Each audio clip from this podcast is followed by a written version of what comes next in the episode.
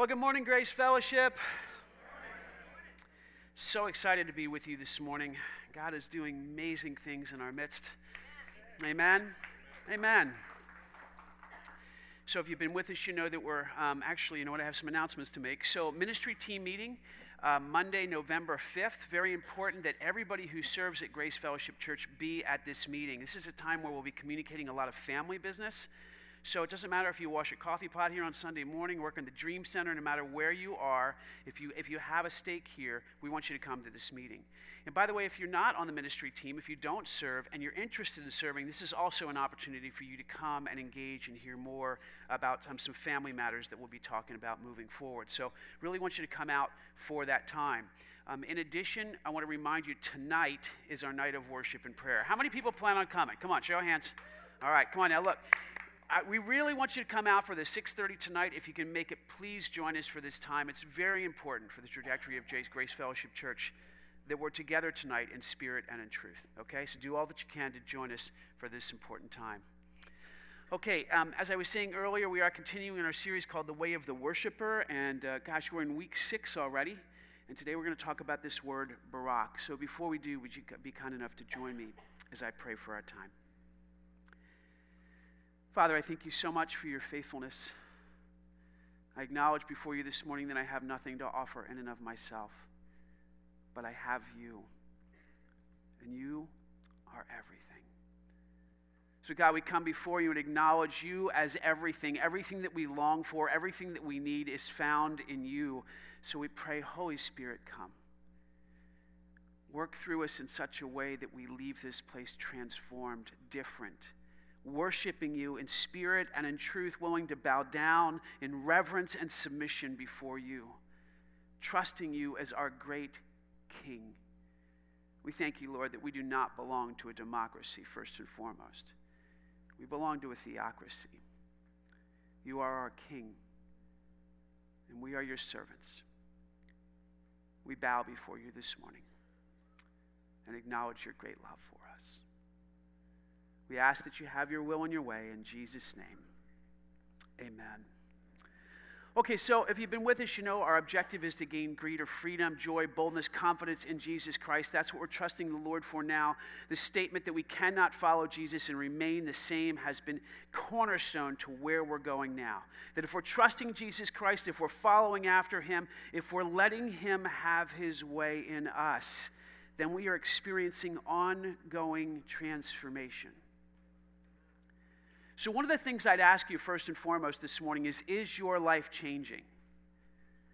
Is your life staying the same? Or do you really sense that somehow, by the grace of God, you're getting closer to Him? If you are getting closer to Him, you will see some fruit. Now, it won't be the kind of fruit that often we expect. Sometimes we think there's these big, grandiose things that are going to happen. Sometimes the best fruit is the fruit that just happens over time, a little bit at a time. You know, you know, you smile at your spouse in the morning before your cup of coffee. Anybody say that's a miracle in and of itself? I mean, like, come on, you know, like there's transformation of the heart. And we've always said here the greatest miracle is a changed life. So the question is is your life changing? The question for me is Is my life changing? And I can say to you this morning that my life is changing. By the grace of God and for the glory of God, my life is changing. I am becoming more sold out for the cause of Christ than I ever have been before. And I pray that's true for you today. So we defined worship as a passionate and loving response to the reality of who God is and who we are in Him. All we need to do is see who He is. He needed to pray that God would peel the scales from our eyes, that we would truly see his character, truly see his heart, and know what he's done for us, and then we can't help but respond. The problem is that most of us are sleeping. The problem is that most of us aren't fully awake. I don't think any of us are fully awake because if we were fully awake, we would just like be catapulted into the heavens, don't you think? Like if we were fully awake, we'd be burned up. We'd just go home to be with the Lord. The truth is, the scripture tells us that one day you will be fully awake. If you are in Christ Jesus, one day you will fully know, even as you are fully known. But in the meantime, we ask that God would awaken us to the reality of who He is and that we would respond. Now, remember, we're not asking anybody to put anything on. We're not asking you to act all ginned up. We're not, we're not asking you to put on a facade. Lord knows that Jesus wants you to let go of those facades. That takes a lot of energy to maintain a facade. Anybody say amen to that? So, look, we, we bleed when you cut us. We cry, we grieve, but not like those who have no hope. And we know this hope in our heart in such a way that we are inclined to worship God. And so, if you've been with us, you know we've been going through these words Yada, Halal, Todah, Shabach.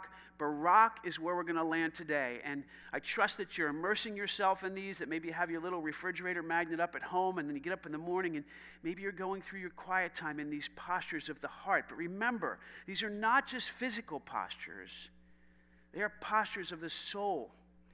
There are ways in which we place ourselves before God to receive His goodness and to respond to His grace. Now, today, we're going to talk about this word, Barak, which means to kneel before God in reverence and submission. Listen to some of the word of God. Oh, come, let us worship and bow down.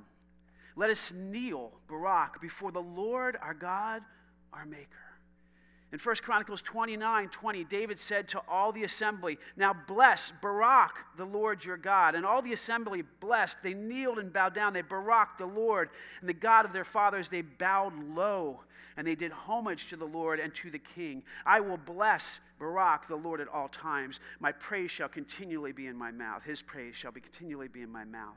Psalm 96 says, Sing to the Lord, praise Barak his name, proclaim his salvation day after day. And Psalm 103 says, Praise Barak the Lord, my soul, all my inmost being, praise his holy name.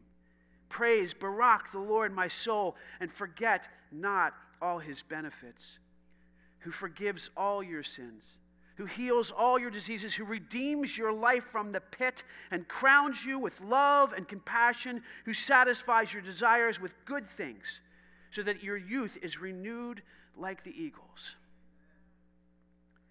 Now, this posture before God, I, I would venture to say, is probably one of the most important postures that we're looking at through this entire series. To bow down in reverence and submission before our King is often where all the other postures come from. Because this is humility before God. Now, I want to emphasize this again. Every single one of us in the room, every single one of us in the region, every single one of us in the world is a sinner. What that means is that we fall short of the glory of God. God's standard is perfection, and every single one of us have sinned and fall short of the glory of God except one man, and his name is Jesus Christ. And he was the perfect sacrifice for you and for me. And when we come to God, we have to acknowledge our sinfulness before him and humble ourselves before him. This is called being laid low. And God has a million ways to humble me. Anybody say amen to that? You do not come into the world humble. How many of you have been around little children? Aren't they precious? How many of you have had to, to teach your child to hold on to the ball longer? Don't give the ball away so quickly, son. Hold on to it some more. Now, do you realize that, that children in of themselves are born stubborn? You know what that means is they're born unwilling to submit. David says, Surely I was sinful at birth. You come into this world with a gene in you, a DNA in you. It's called sinfulness. Sinfulness is a disease, it's not an action, it's what's in the members of your body. You were born with sinfulness. That doesn't mean there isn't beauty in children and innocence in children. It doesn't mean that at all. There is. We are all created in the image of God, but we are born sinful with an inclination to rebel. We are rebels in our hearts. So, this posture does not come easily to any single one of us. Now, you may kneel and bow down physically easily. Some of us have a hard time with that, even, right? But in your heart of hearts, you want to do things your way. I want to do things my way. And my way doesn't work. Anybody say amen to that? Now, if you're kind of like, yeah, well, maybe my way doesn't work, you haven't had enough experience yet. Our ways are not his ways. As far as, the, as high as the heavens are above the earth, that's how far God's ways are above our ways. And when we come to God in reverence and submission and kneel down before Him in this posture of Barak, usually it takes a lot of pain and a lot of struggle to get to a place where we're willing to lay down our ways, lay down our lives before our God, and acknowledge His greatness. And say, God, have your way in me. Now, the beautiful part of this is that if we do come to the place where we're low enough to look up and where we kneel down before God and we cry out to Him and say, God, have your way in me, He writes an incredible, beautiful story of redemption in our lives as He picks us up out of the pit, as He redeems us. So today I have the honor of introducing to you a precious daughter of the Most High God, Gabrielle Christie, who's going to share a part of her life story with us. Would you please warmly welcome Gabrielle? Godspeed, sis. Oh, good morning, church.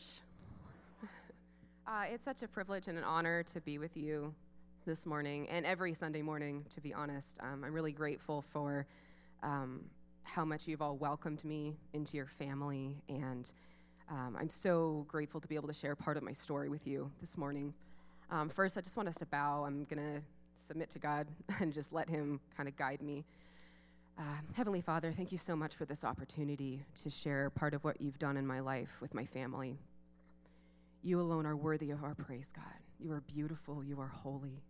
Let my words honor you, Lord. Let my life be glorifying to you, Jesus. We love you and we're grateful. In your name we pray. Amen. So, uh, I was born into a Christian home. Um, I was uh, taught the ways of God from a very young age through scripture memorization and VBS, like you name it, I did it. Um, my parents were very involved and active in ministry. Um, so I was a church kid. I was raised around the church. Um, I first experienced the love and acceptance of Jesus Christ myself at the age of five. And uh, I asked him to come into my heart. And uh, a seed of hope was planted that day. And although I felt the acceptance of God in that moment, uh, I still felt out of place. Even as a really young little girl, um, I felt out of place in the church. My family wasn't well off by any means. Um, I didn't dress like the other kids that I went to school with or church with. We were different, and the enemy used that fact against me. And he began to grow weeds and thickets around my tiny little seed. Now, the devil doesn't want us to know that we're loved and accepted by God, and he will do anything in his power to make us forget that truth.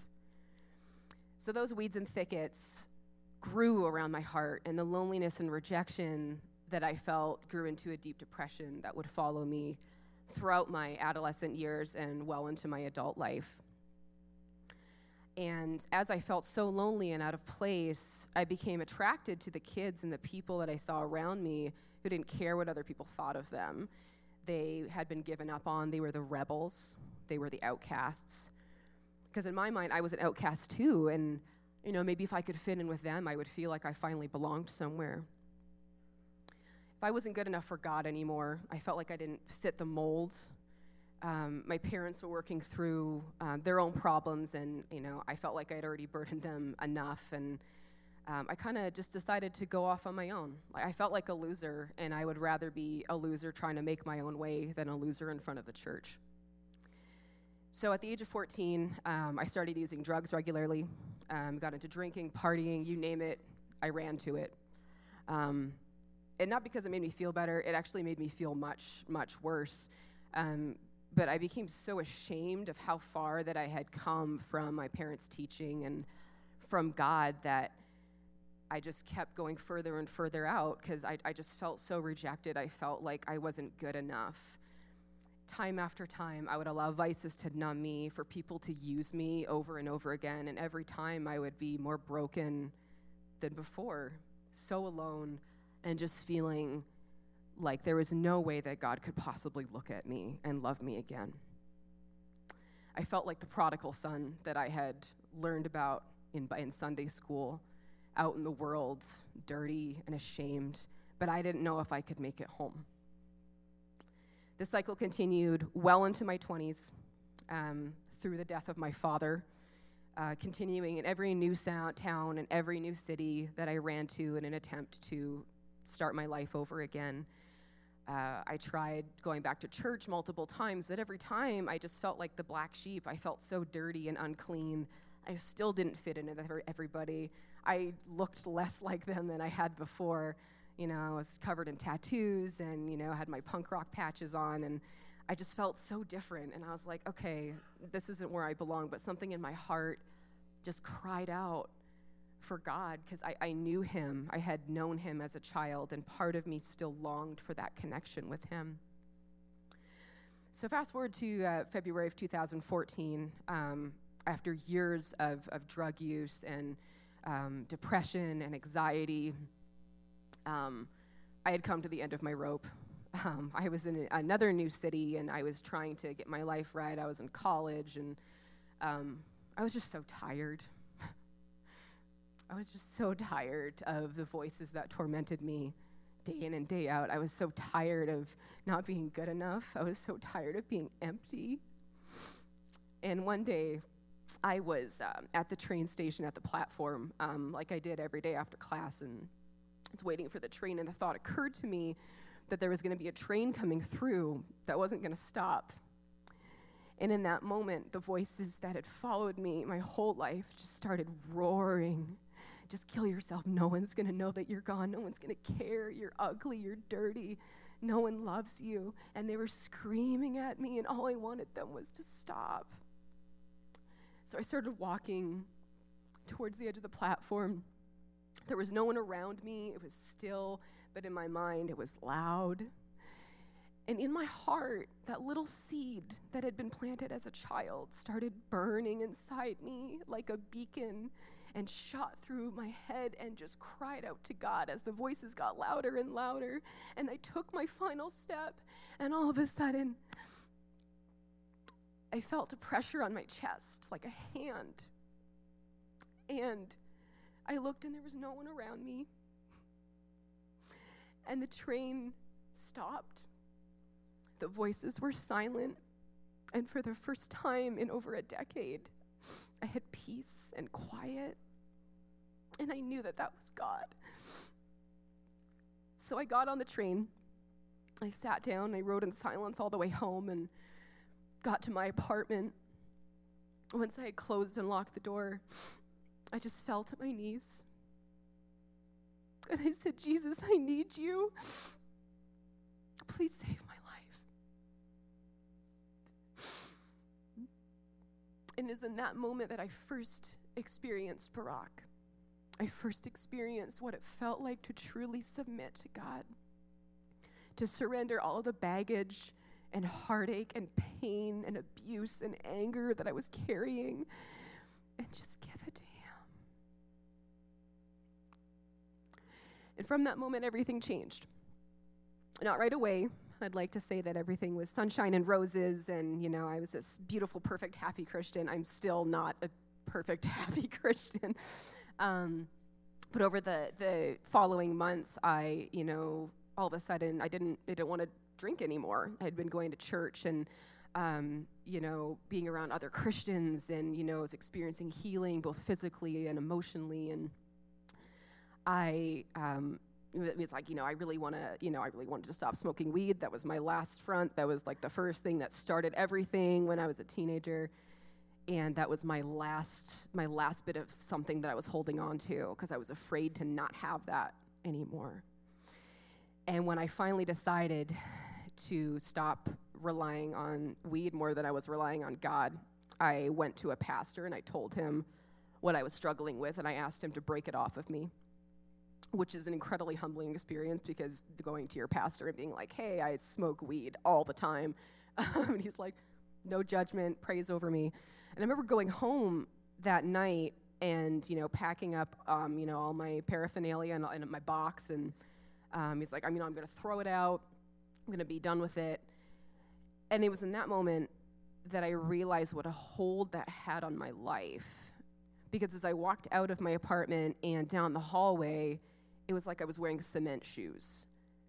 Like I couldn't, I was struggling to walk, and I felt like there was like claws in my arms. I felt like just weighed down and I'm trudging and I'm crying and I, in that moment, I felt like I was holding a child. Like I, I was like, I, I don't know if I can let go of this. And my spirit's crying out to God. And it was a very similar situation to the, the train platform. And I'm, you know, I'm, I'm calling out to God. I'm like, Jesus, I need you. Please send your angels. Like, I can't do this by myself. And I remember getting to the garbage compactor slot and having that one second where I was like, you can choose to not do this. And I was like, no, I know what that looks like. I don't want that anymore. And I remember putting it in the slot. I did not do it myself. and as soon as it disappeared in the chute, like, whew, everything was gone. And thank you, Jesus.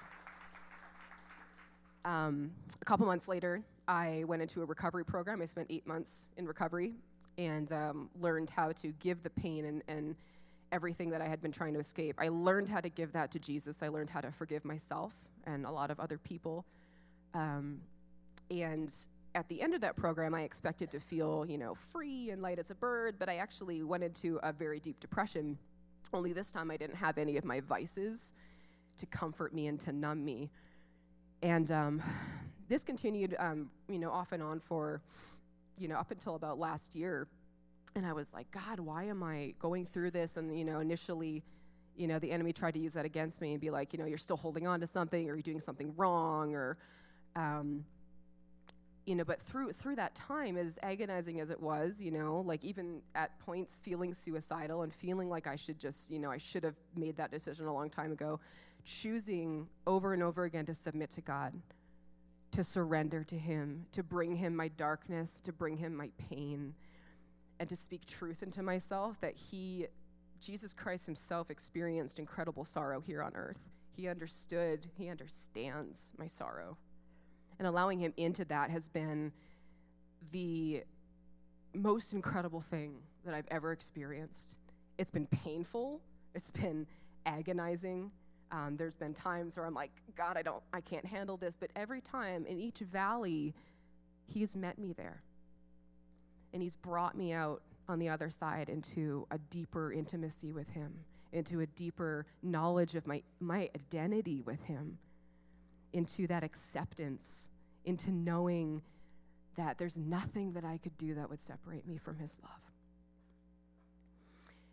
This year I celebrated four years of sobriety. Thank you, Jesus. Um, I celebrated over two years of marriage to an incredibly godly, encouraging, amazing, and very good looking man who is sitting back there. Um, I have been married and very blessed to have uh, in laws and family who have accepted me and love me as their own blood. Um, I have a church that I can go to every day and, like, you know, every Sunday and every day in my mind and worship with you guys, you know.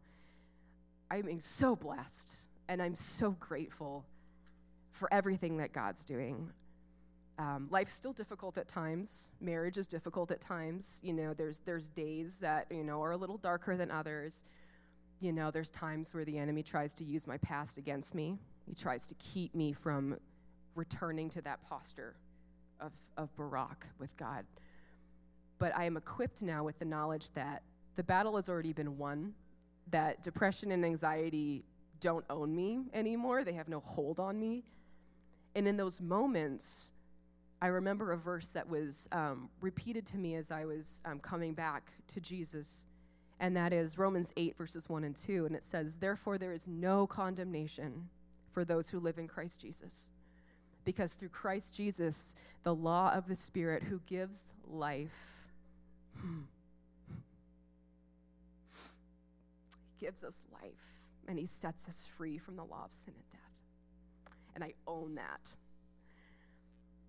The worship posture of Barak is one that I am honored to take before God, one that has brought me healing and restoration, forgiveness, redemption, acceptance. But above all, it bestows God, bestows upon God the adoration and the glory that he so rightly deserves because it's really not all, it's not about us. Submitting to God isn't about us and what we get from it, it's what God gets from it. Jesus Christ saved my life, and I will live the rest of my days on my knees before Him. Thank you.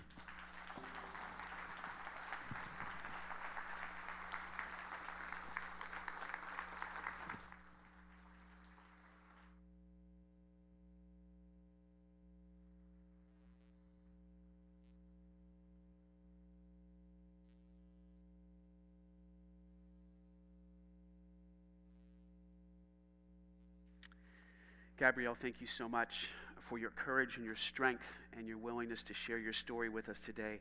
Um, God indeed is glorified in you, sister. So, as we look a little bit more at this posture before God today, I want to turn to um, story um, in the scripture again of Daniel. And we haven't looked at this story, but I'm, we're looking at an Old Testament story. And so today, if you want to open your Bibles to Daniel, I'm first going to talk you through um, chapters 1 through 5, and then we're going to land in chapter 6. And I want you to know that this same Jesus that saved Gabrielle and who saved me and who saved you is present in this story. You see, God is uh, amazing how he weaves and writes stories together. And it's unmistakable when you see the presence of God in a story, whether that's a life story that's right in front of you, like Gabrielle's, or a story from the scripture of an old brother named Daniel who we'll see someday together in heaven. It's the same God who's weaving this story together. It's his story. By the way, that's what history means, is his story. And he is the one who is writing a story in you and me. And I do pray that you are learning to refine telling people the story for his glory. So today, I want to look at with you with Daniel, uh, Daniel chapters 1 through 5. Now, there's something called a guiding hermeneutic in Scripture, and I want you to understand that word. Hermeneutics is nothing more than how to understand or exegete the Word of God. How do you actually encounter God in His Word and understand it? That study is called hermeneutics. So, those of us who went to seminary, we took a class in hermeneutics. I took semesters in hermeneutics. And I want to say, apart from the Holy Spirit, there's no way that you can understand the Word of God. And by the way, there are many people who are theologically trained up to their teeth who, who miss what people with the Holy Spirit get. So there's no, there's no um, you know, MDiv. Jesus didn't have an MDiv. He didn't have a PhD in theology. He was God. you know, like, like that trumps everything. And that God that, that, that, was, that he is, he lives in you. So he trumps everything. Like when you go to the Word of God, the Spirit of God reveals the truth of God to you. The question is, are you going? The question is, are you bowing down? Are you submitting yourself to Him in reverence and in awe? So I've been devouring scripture recently in a way that's kind of unprecedented for my life. I got something called a reading Bible. It's a four volume set. I have one that's a four volume set and a six volume set. It takes all the chapters and all the verses out. There's no verse numbers, there's no cross references, there's no anything. It's just a story. It's the Bible. And I'm reading it and devouring it in books like books, you know, and I just love that. Like, I love studying and I love exegeting the scripture and, and taking apart the scripture, but this is just immersing myself right now in books and books and books of the scripture and just reading, reading. And I love, love how I'm encountering God. So I'm going to attempt to summarize Daniel 1 through 5 for you, but this is quite a ride, so pray for me that I don't keep you past lunch, okay? So, you know, Daniel is a Jew and he lives among other Jews. And in chapter 1, it says here in the third year of the reign of Joachim, king of Judah, Nebuchadnezzar, is a bad guy, king of Babylon, that's, a, that's a, um, a, a kind of culture given over to idolatry, came to Jerusalem and besieged it. And the Lord, um, the Lord delivered Jehoiakim, king of Judah, into his hand. Okay, so in other words, you have this Babylonian king coming in in chapter 1 and taking over Judah. And the king gave an order to go and find now, since they've conquered all of Judah, find the best young men that Judah has to offer the smartest, the strongest, the studliest, those that look really buff, like bring them to me. Because I want to use these guys it says, Young men without any physical defect, handsome, this is verse 4, showing aptitude for every kind of learning, well informed, quick to understand, qualified to serve in the king's palace. And among those chosen um, were some from Judah Daniel, uh, Jehananiah, Mishael, and Azariah. The chief official gave them new names. Daniel, we know their names this way. He gave the name Belshazzar, and to the others, he gave Shadrach, Meshach, and Abednego. You can call them Rack, Shack, and Benny. Say that. Rack, Shack, and Benny. If you're familiar with the Veggie Tales story, that's what they're called Rack, Shack, and Benny.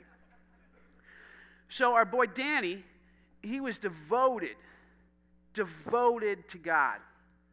Now, look, when we talk about guiding hermeneutics, when you read scripture, you want to trust God to reveal to you passages that jump off the page and define the rest.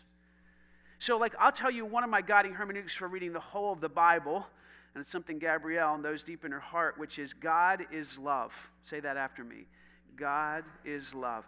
This book is a love letter. You would be amazed at how many Christians, professing Christians, I run into who do not know that God is love. They read the scripture with an intonation of a God who wants to batter us rather than save us. This God is a God of love, and that is a guiding hermeneutic from the beginning to the end of the book and from the beginning to the end of time. God loves you so much. His love for you is so deep. His love endures forever, as high as the heavens are above the earth. He loves you. He loves you. He loves you. You need to understand that about Him. His heart is for you, it's not against you. See, this is a guiding hermeneutic that we need to understand. And in the book of Daniel, I want to point out to you that chapter 1, verse 8 is kind of a guiding hermeneutic for Daniel's life. He resolved that he would not defile himself. Daniel knew that he was loved by God. He knew there was nothing else that could satisfy the deepest longings of his soul. And he says, I refuse to give myself over to anything but him. I resolve. That is dedication unto the Lord. That dedication doesn't come often without a lot of pain, and we don't know a lot about Daniel's formation, but I can guess that he was a man acquainted with pain. I can guess that because he is resolved to not bow down to anything but God. So he says here, but the, the resolved he would not defile himself with the king's food and with the wine that he drank. See, what happened was they said, well, you can take these guys and we're going to build them up with all this rich food. But this rich food was against God's will for Daniel's life based on the law that he ascribed to, the law that he submitted himself to. So he said rather kindly, I don't really want to eat this stuff. And so the guy who was in charge of this, he comes to him. This is my paraphrase, by the way. I'm not quoting scripture here, but he, the guy was in charge says, I'm really afraid of the king. Like, uh, I don't want you guys withering away to nothing. And he's going to look at you and say, You're emaciated because you're not eating all his rich food. And Daniel said, Look, let's put us to the test. Give us nothing but vegetables and water for 10 days. And if we don't look super studly and buff by the end of that time, like, you know, our God's going to do this for us. So that's what happens. He actually refuses the food, and the guy comes back and finds him, and he goes, "Oh my gosh, like, Dan- yeah, right. Daniel, Daniel's God is God." Which is always what we come from this whole thing is Daniel's God is God. You're going to see that time and time and time again that Daniel's God is God. And so going into chapter 2, we now have King Nebuchadnezzar and he has this dream.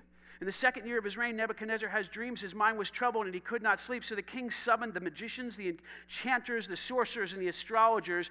He's actually turning himself over to these that are satanically connected. This is really what's going on here. And he says, uh, Tell your servants the dream and we will interpret it. And he says, uh, No, I firmly decided that they actually have to tell me not only what the dream means, but what the dream is. Now, can you imagine like somebody coming to you and saying, Hey, would you be willing to interpret my dream? And you go, Well, I'll give it a shot. And you go, Well, I'm not even going to tell you what the dream is. You got to tell me what the dream is. And these guys start to shake in their boots. And they say, There is no one on earth that can do what the king asks. What the king asks is too difficult. No one can reveal it to the king except the gods, and they do not live among humans. At you hear what they're saying here? They do no longer believe, but Daniel, Daniel there, Shadrach, Meshach, and Abednego. No, their God is the one true God. And they know that God does live among them and God does speak to them. So the king became so angry and furious that these guys said they can't do this. He ordered the execution of all the wise men in Babylon. Just kill them all.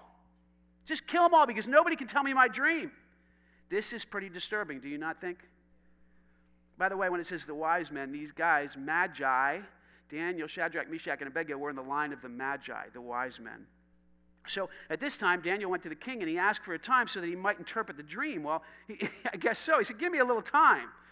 And so he urged Shadrach, Meshach, and Abednego, please, for mercy from God. He asked God for mercy. You see, he wouldn't bow down to the king, but he went to his king and he pleaded for mercy and he had them cry out to his God. And Daniel was not only able to interpret Neb's dream, but he told him the meaning. You see, God revealed this to him, and Daniel responded, Praise be to the name of God forever and ever. Wisdom and power are his alone. So Daniel comes and tells Nebuchadnezzar the dream, and he tells him the dream, and not only that, he tells him what it means. And what it means is not good news for Nebuchadnezzar. And so Neb seems to come around because he fell prostrate before Daniel at hearing the dream and paid him honor, and he ordered that an offering and incense be presented to him. And he said to Daniel, Surely your God is the God of the gods and the Lord of kings and the revealer of mysteries, for you were able to reveal this mystery to me. And Daniel was given a high position. In chapter 3, we read this statue of gold, and there's a fiery furnace. And if you know what's going on here, there's this, there's this, this um, statue of gold that's built and all these guys around Neb says, hey, make a command that all everybody bows down to this thing. And so they bow down to this thing except who? Shadrach, Meshach, and Abednego. Of course, Daniel, but he's not in the story at this point in time. And so there's a bunch of people that get filled with rage around Nebuchadnezzar because Shadrach, Meshach, and Abednego will not bow down, will not barak themselves before this idol. They refuse. Here's the whole theme of the book of Daniel they refuse to bow down to anything or anyone but God. Now, I, I want to ask you something, and I want to tell you something. You were made to bow down. You are created to surrender and submit yourself to someone and someone. But the question is not really whether or not you're bowing down. The question is who or what are you bowing down to? Because that's really the truth of who you are. You're always bowing down to someone or something. And so here we see Shadrach, Meshach, and Abednego. They say this Look, we're not going to bow down to this thing. And Neb says, You know, you're going to get thrown into this fiery furnace. And they said, Uh, then your God will have to save you. It says, But if you do not worship, you'll be thrown immediately into the blazing furnace. Then what God will be able to rescue? And listen to what they say King Nebuchadnezzar, this is in verse 16. We do not need to defend ourselves before you in this matter. That's rather bold, isn't it? Isn't that strong? Do you not want to be that strong in the face of adversity?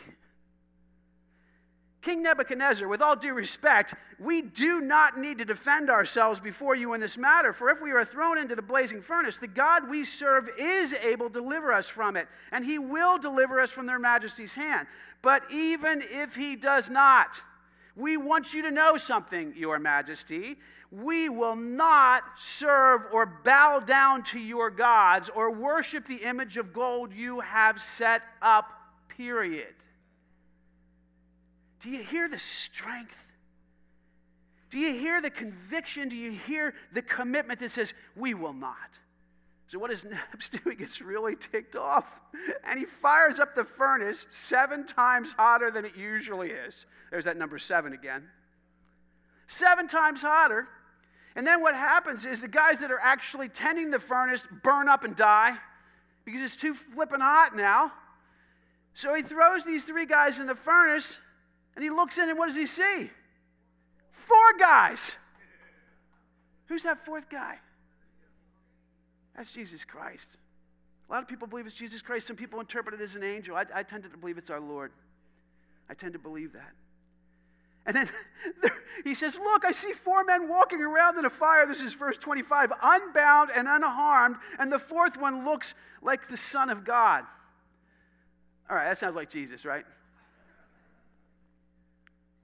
Then Nebuchadnezzar said in verse 28 Praise be to the God of Shadrach, Meshach, and Abednego, who sent his angel and rescued his servants. They trusted in him and defied the king's command and were willing to give up their lives rather than serve or worship any God except their own God. Therefore, I decree that the people of any nation or language who say anything against this God of Shadrach, Meshach, and Abednego will be cut into pieces and their houses be turned into piles of rubble. Why do kings just like going to wipe everybody out?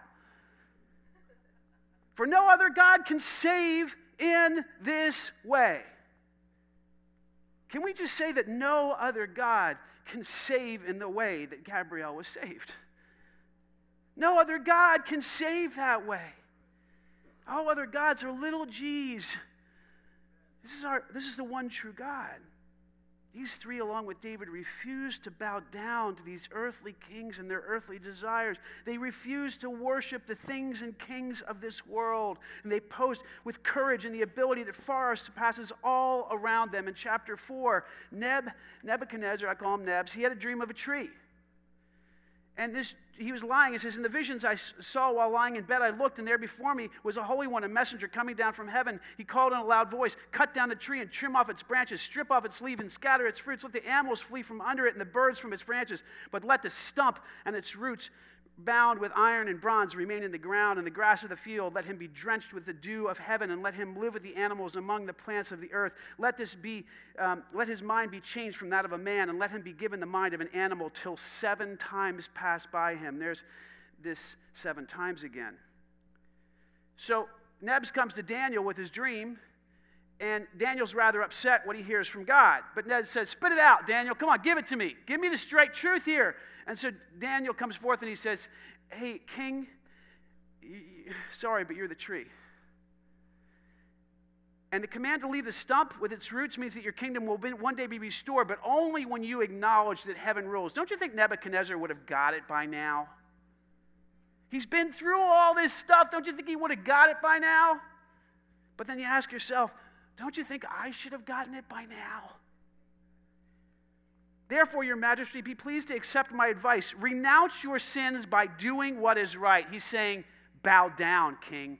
Barak before the one true king. Renounce your sins by doing what is right and your wickedness by being kind to the press. It may be then that your prosperity will continue, but Nebs is a very slow learner, just like us. And one year later, he's walking on his roof, and this is what he says Is not this the great Babylon?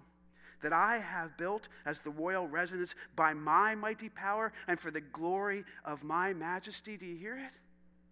What's that called? Pride. Daniel said to him, Dude, humble yourself. Barak, bow down before the one king of heaven. And here's Nebuchadnezzar still walking around in pride, even after he's seen all these miracles. And what happens, even as the words were on his lip, a voice came from heaven and said, This is what I decreed for you, King Nebuchadnezzar. Your royal authority has been taken from you. And if you know what happens, he's driven out to the field and he grows claws like an animal and hair all over his body. And for seven years, he is laid low. He's like an insane person out in fields eating grass for seven years. And at one point, he humbles himself before God. He comes to the end of himself. And if you look at the end of that chapter, it says these words Now I, Nebuchadnezzar, praise, exalt, and glorify the King of heaven, for everything he does is right, and all his ways are just. And those who walk in pride, he is able to humble. Barak.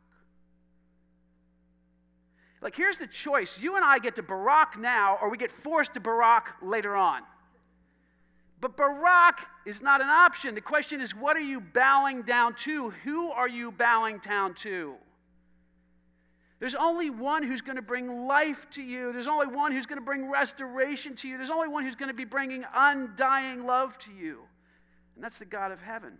Chapter 5, we see the writing on the wall. This is Belshazzar. He's Neb's son. You think he would have known the stories? I'm sure he did, but he didn't really get the point. So he's thrown a shindig for all the nobles. This human hand comes up, starts writing this magical writing on the wall. It scares the Beelzebub out of this guy. He calls for all astrologers, and guess what? No one can tell him what it means. The queen, his wife, reminds him, uh, Hey, hubby, there's this guy in the kingdom named Danny, and he used to help your dad out. Like, he's really wise. And so he calls for Daniel and he offers him all these goodies to do this thing. And Daniel says, uh, You can keep your gifts for yourself. I, I, don't really want those and give your rewards to someone else. Nevertheless, I will read the writing for the king and I will tell him what it means. People that bow down before God, they, they can turn away the goodies of the world because they know everything pales in comparison. So Daniel reminds this guy, um, Belshazzar, of his dad who was humbled. And he says to him, You haven't humbled yourself. You haven't baraked before God. You haven't bowed down before him. Here he said what these words means. He said, Mene, that means God has numbered your days, the days of your reign, and they will be brought to an end. Tekel, that means you will be weighed on the scales you have, and you have been found wanting. And Peres, your kingdom is to be divided among the Medes and the Persians. And that night, this dude died. The theme of this book is that Daniel and his friends refused to bow down before these kings in worship, and as a result, they are able to rise above even the greatest of circumstances and have the ability to see what others do not see.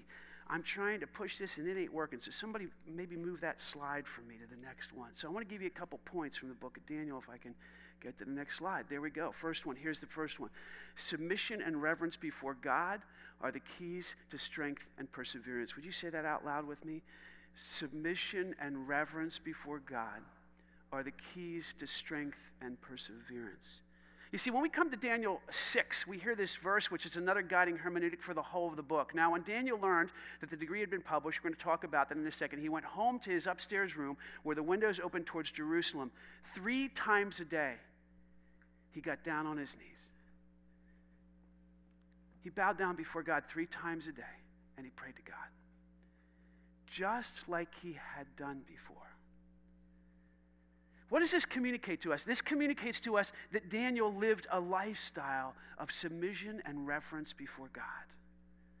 The question is are you and I, are we living that way? Because this is what made the whole thing work. It was his God who he was bowing down to. You know, in the New Testament, Jesus has asked really only one thing to be taught by his disciples. His disciples come to him, and at one point they say, Lord, would you teach us how to pray? Now, look, you know, Jesus was doing incredible things. I mean, he was performing miracles, casting out demons, healing the sick. You know, the blind were being healed so they could see. And he didn't ask him to teach him do any of those things. He said, Lord, would you teach us how to pray? Now, you, why, you know why I think that disciple asked Jesus that? Because they were watching his life. And you know what they said? When they looked for him, where would they often find him? Off praying. Jesus regularly withdrew to a place of quiet and solitude to Barak. Now, this is God incarnate. If God incarnate needs to live a life of submission and reverence before his God, how much more so do we? You see, these guys, they watched it and they went, I think that's the engine that makes all this stuff go. And if you want to read the book of Daniel, can I tell you, this is probably the most important verse in all the book of Daniel. Because it's pointing to the posture of the soul that Daniel took, where he kneeled in reverence and submission before his God. This produces strength and perseverance in us too. Whatever godly attributes that we see in Daniel, we see in Jesus Christ one millionfold. I am not encouraging you to be a follower of Daniel. I'm encouraging you to be a follower of Jesus Christ. Therefore, since we are surrounded by such a great cloud of witnesses, let us throw off everything that hinders and the sin that so easily entangles, and let us run with perseverance the race marked out for us, fixing our eyes on Jesus, the pioneer and perfecter of our faith. You see, everything in Scripture points to the person of Jesus Christ. I want you to open your Bibles to chapter 6. This is Daniel in the lion's den. And we're going to walk through this together. And I got to guarantee you, um, you're going to see Jesus in this with me. I'm still ablaze. I, have been studying the scripture for years, okay? I open the Bible and I'm like, how come I never saw that before? And God says, well, you weren't ready to, or you weren't awake enough, and I'm showing it to you now. And can I tell you something? Whenever I see Jesus in scripture, I just want to bow down. Whenever I see God revealing himself and knitting together this incredible story of his son, I just want to bow down. So this is Daniel in the lion's den. A lot of people know this story because how many people heard it as a kid? Can I tell you something? This is not a kid's story. You know, we read our kids, hey, let's sit down and read the kids Noah. Yeah, where God wiped out the entire population with a flood. You know, like these stories are stories for us for all of us. It pleased Darius, who was the king, to appoint 120 satraps to rule throughout the kingdom and three administrators over them, one of whom was Daniel. Because Daniel, see, had this reputation as a godly man, as one who had wisdom. The satraps were more accountable to them so the king might not suffer loss. Now, Daniel so distinguished himself among the administrators and the satraps by his exceptional qualities that the king planned to set over him the whole kingdom. Stop. Jesus Christ is given the whole kingdom. You'll see it more. At this, the administrators and the satraps tried to find grounds for charges against Daniel. There's a group of them that are looking to conspire against Daniel. Now, by the way, this is what the Jews did against Jesus. You'll continue to see it unfold. But they were unable to do so. Why? Because they could find no corruption in him. Who is that? That's Jesus Christ. He is the spotless Lamb of God because he was trustworthy and neither corrupt nor negligent. That might have been true of Daniel's character, but we know he was still a sinner. But we know for 100% that's true of Jesus Christ. There's a plot against him. Finally, these men said, We will never find any basis for charges against this man, Daniel, unless it has something to do with the law of God. What were the charges levied against Jesus Christ? You claim to be God. Caiaphas actually rips his robe, accuses him of blasphemy, breaking the law of God. And Caiaphas and the Jews, they go to who? To Pilate. And so these administrators and satraps, they went together as a group to the king. And they said, May King Darius live forever. And I'm sure these Jews were probably saying the same thing to Pilate. The royal administrators, prefects, satraps, advisors, and governors have all agreed that the king should issue an edict and enforce the decree that anyone who prays to any god or any human being during the next 30 days, except you, your majesty, shall be thrown into the lion's den. Stop. Now, look, what was happening at the time of Jesus Christ and his crucifixion is that Pilate represented Caesar, and Caesar was seen as God. And as a Roman, you couldn't bow to anyone or anything except Caesar. You were supposed to barak yourself before Caesar all day. And what do the Jews go to Pilate and say? This guy's claiming to be God. And what they're trying to say is he's going against Caesar. You got to do something about it. Your majesty, those should be thrown into the lion's den. Now, your majesty, issue the decree and put in writing so that it cannot be altered in accordance with the law of the Medes and the Persians, which cannot be repealed. Can I tell you something? God's will will never be stopped. So King Darius put the decree into writing. Now, when Daniel learned that the decree had been published, he went home to his upstairs room where the windows opened towards Jerusalem. Three times a day, he got down on his knees and prayed, giving thanks to his God, just as he had done before. Where was home for Jesus? The scripture says he had no home. But I'll tell you where they found him. They found him in the garden praying most of the time. And leading up his crucifixion, you know how many times he prayed? He prayed three times leading up to his crucifixion in the garden at Gethsemane.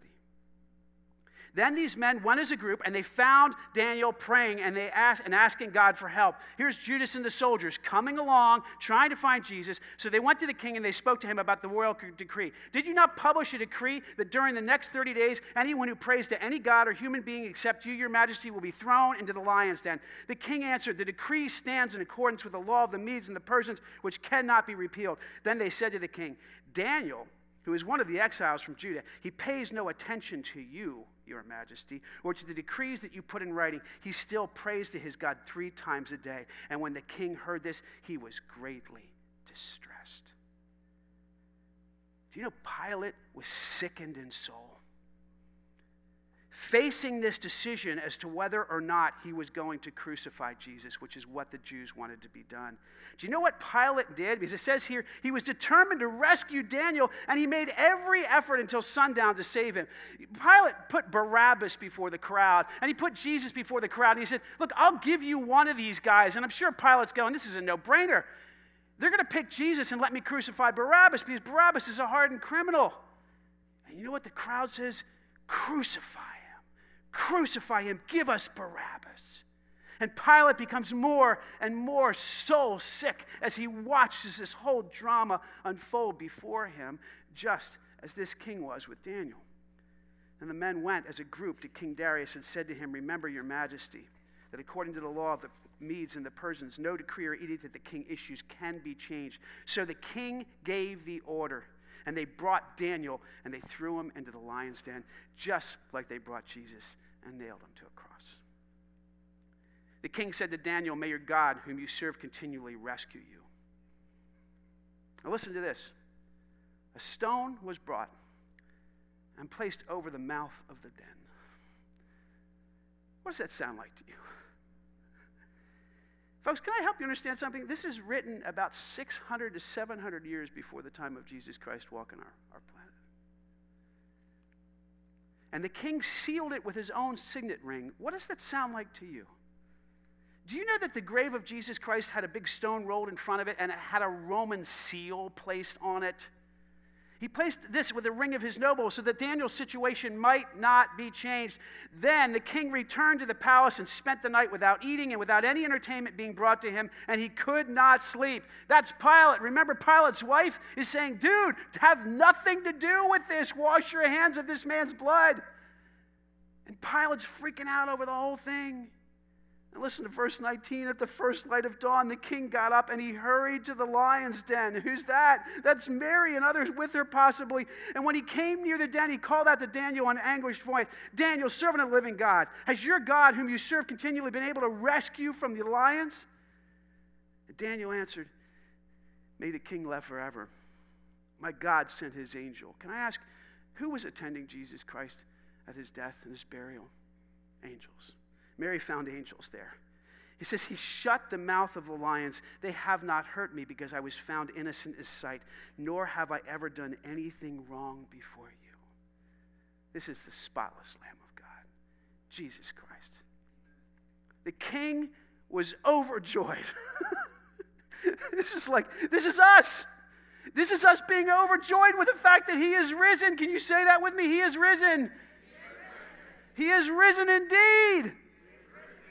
Like this story was written in the scriptures 700 years before the time of Jesus Christ. God was preparing the hearts of his people. His story is all over the place. And he gave orders to lift Daniel out of the den. And when Daniel was lifted from the den, no wound was found on him because he had trusted in his God. You know, Jesus Christ came from the den of the tomb. Truth is, he chose to re- remain scarred. I got to be honest with you, Jesus Christ probably was one of the most disfigured men in all of history because he was beaten with a cat of nine tails. You know, he, he was scourged. And if you really knew what that was, if we had time to go into that, you wouldn't know the brutality of what he was subjected to. He was kicked, he was spit on, he had a crown of thorns stuffed over his head. He bled. He bled his blood for you and me. But when Jesus shows up after the resurrection, it says that he retains certain scars. Now, if you understand covenant cutting, which means something that tribal people did all the time, they would actually cut their wrists and they would put, uh, in the modern cultures, gunpowder, but in ancient cultures, other substances there. Why? So the wound would become pronounced. Why would the wound want to become pronounced? Because if anybody ever doubted if the covenant had been cut, they would just go to the covenant representative and they'd say, Show him your scar. Hold a scar up like that. There it is, covenant was cut. You know what the scripture says? Jesus showed them his scars, and they were overwhelmed with joy. You see, Jesus Christ is throughout the whole of the scriptures. And there was no wounds found on Daniel, but there were wounds that Jesus kept. And at the king's command, the men who falsely accused Daniel who were brought and thrown into the lion's den along with their wives and their children.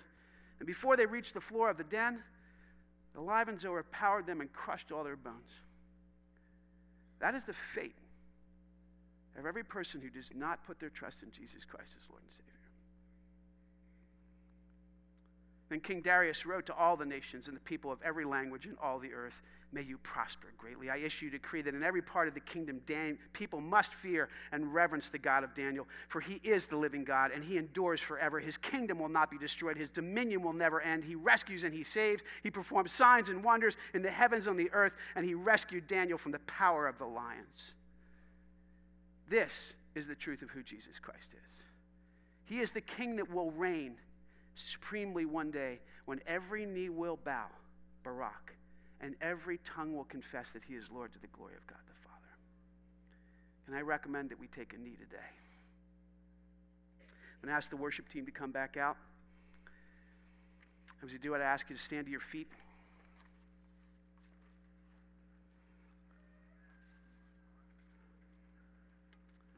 If you feel so inclined to find a little space somewhere you can kneel, you can do that too. Father, we thank you so much for your faithfulness to us. Father, we thank you that your word is alive. No man could ever write a book like this. God, you are the one who is writing your story in every heart and in every mind, in every mouth that will bow down before you. Lord Jesus, we thank you for our sister Gabrielle.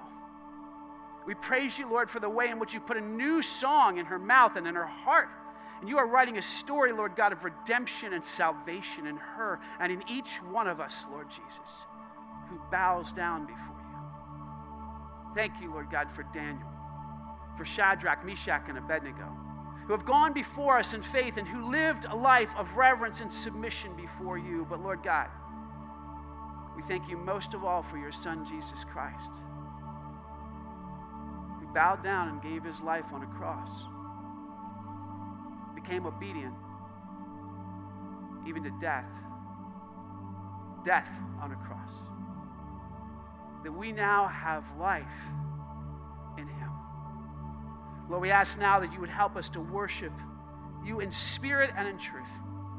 In light of what you've done for us, help us to bow down in reverence and submission and give everything back to you We pray this all in the precious name of Jesus Christ and all God's people said.